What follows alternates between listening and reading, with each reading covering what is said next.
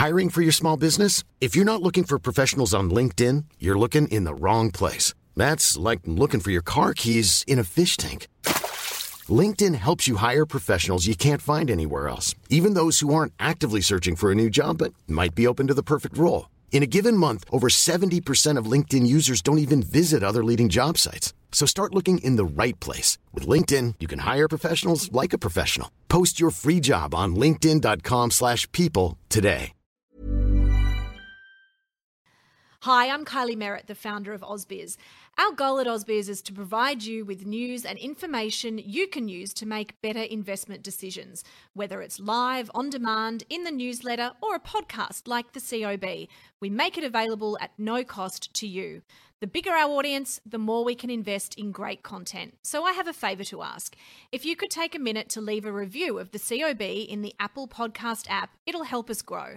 And of course, don't forget to catch up with all the best interviews each day at ausbiz.com.au. Thanks for listening.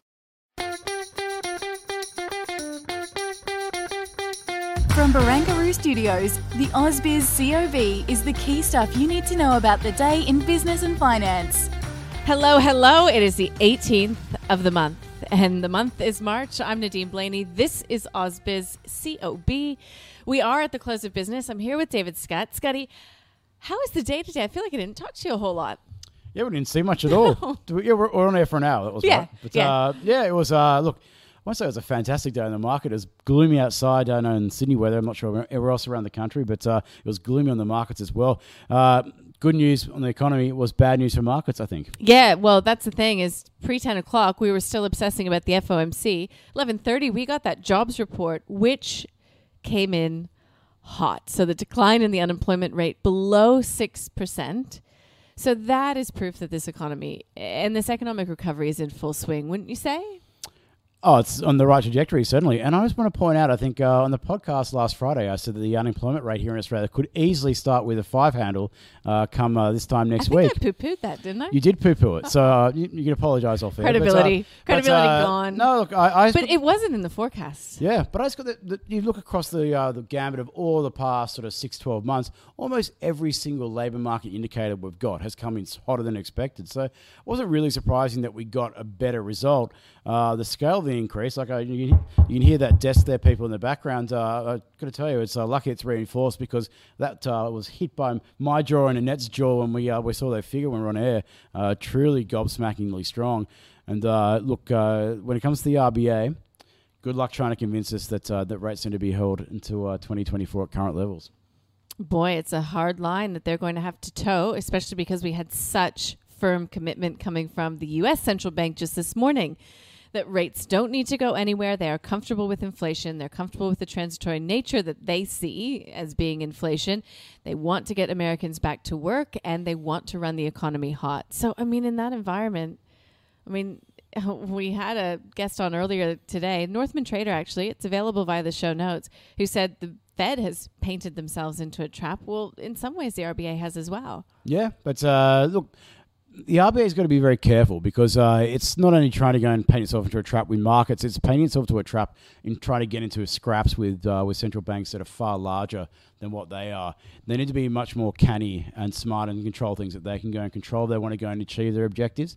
Uh, I wrote in my view today that uh, I think that one of the most dovish moves, and that's including after the news that we saw today in the labour market, is for the RBA to go and say, instead of waffling on about doing more QE, which I think is just doing zero when it comes to actually trying to lower the Aussie, uh, go and extend yield curve control and really send a message to the markets that hey, we're not going to touch the cash rate until we see real progress and real like no strong objectives coming through in the data because that's the only thing they can control. They can't control QE. They can't control longer dated yields. We saw that today. Pick your battles where you can go and win them. So, extending that yield curve control, like Bill Evans now expects them to do. So, from April, I think, to November 2024. Yeah, I floated that idea on Twitter earlier this week, and before Westpac, I'm going to float my own boat again. But uh, I was doing it more for the uh, for the currency side of the equation because the uh, the two year part of the, uh, the the curve is really sensitive and really drives currency fluctuations, and that's why I could never quite understand why the RBA was banging on about you know trying to go and control the belly of the curve, so sort of like you know five to seven years or ten years, and trying to go and control it through that because it just can't. Uh, look, all the uh, borrowing in Australia, almost all of it is done short end variable rates. Tick, that will go and help that side of the equation. Will help the uh, keep the cap on the Aussie dollar. Yep, it will as well. That's the battle to go and uh, pick that one. Pick your fights. Pick your fights, I guess. Uh, well, the evidence of rising bond yields and the rising Aussie dollar are pretty evident across the market today, Scotty. CSL down by one and three quarters of a percent. The banks all well into negative territory. We had some pressure coming through on commodities as well. Uh, one bright spot in the market, and one of the few sector wise, is gold. Yeah, and that reflected the dovishness. So the US dollar was weaker overnight, mm-hmm. and that reflected what, uh, what primarily what uh, Jerome Powell and said during his press conference rather than anything else. But even that being said, I just wonder how long that uh, real yields will be pinned down. It's going to be a similar scenario around the world. You're going to have all these central banks promising to go and keep policy rates pinned uh, down for several years at least, uh, while simultaneously pouring unprecedented levels of fiscal and monetary stimulus on the economy at a time when things are going to be pretty hot. The curves are only get steeper.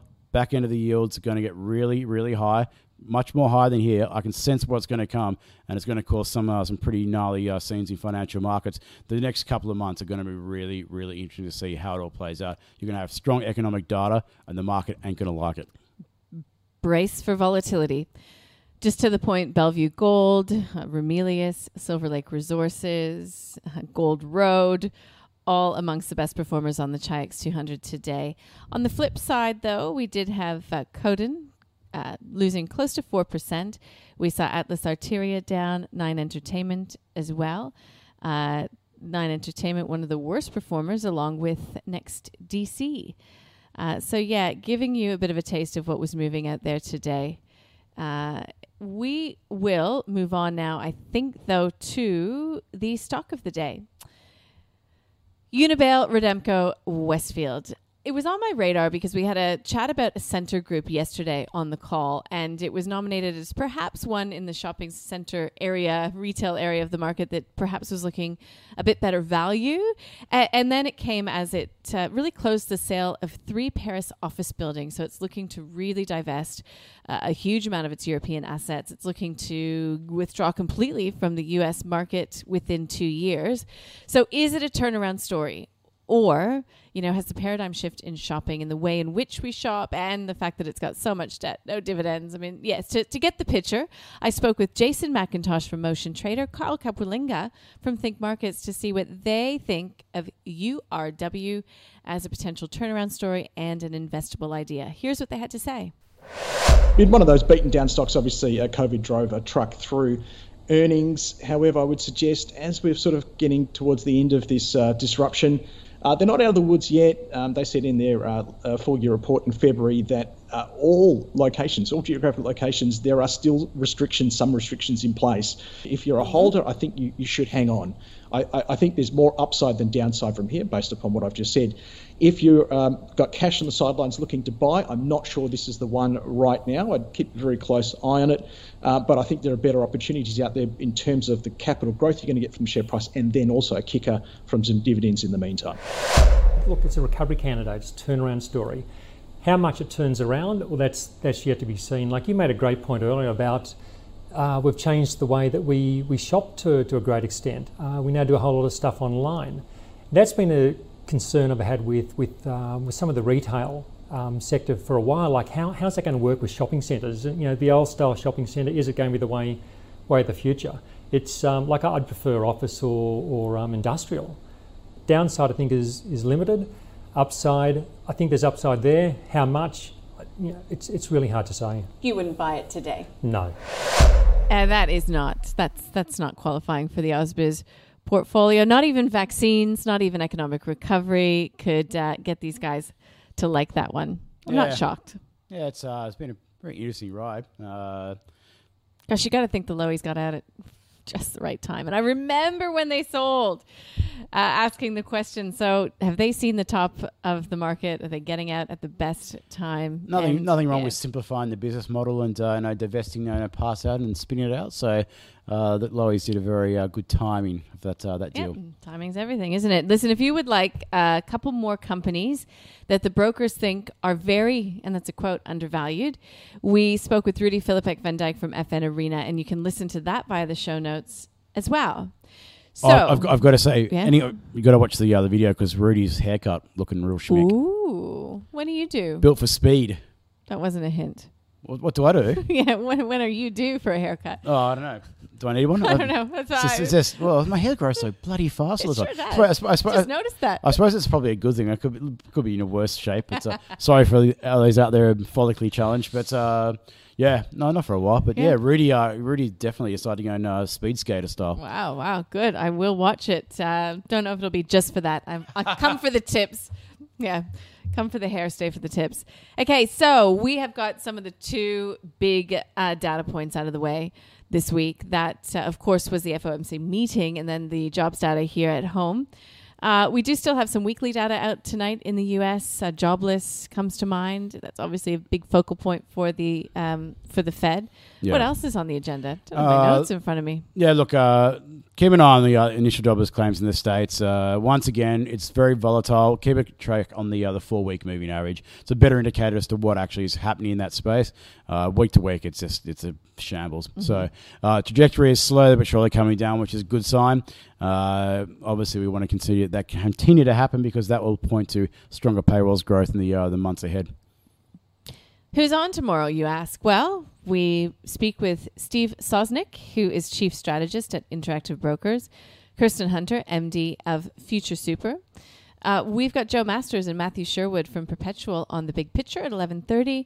And on the call, Koshi's back. He'll be speaking with Rudi Filapek-Vandyck and Claude Walker from A Rich Life. That'll be a good one. And uh, 3.45, uh, we will be getting an economic viewpoint with Jeremy Thorpe, who's Chief Economist at PwC. And then at 4 p.m., it's a Friday. You know what that means, Scotty? Means I don't have to go and rush off to Adelaide tomorrow, so uh, I can stick around and have a drink or two. A drink or two. We hope you join us for the last call, but we hope you join us for the day before that. Look, let's call it a day, Scotty, and uh, look forward to, to seeing you tomorrow. Yeah, see you tomorrow. And hopefully, I can go and survive the great flood of Sydney, which looks like it's going on Oh, outside I'm right really now. looking forward to, to standing outside catching my bus in a few minutes. Ciao. Bye.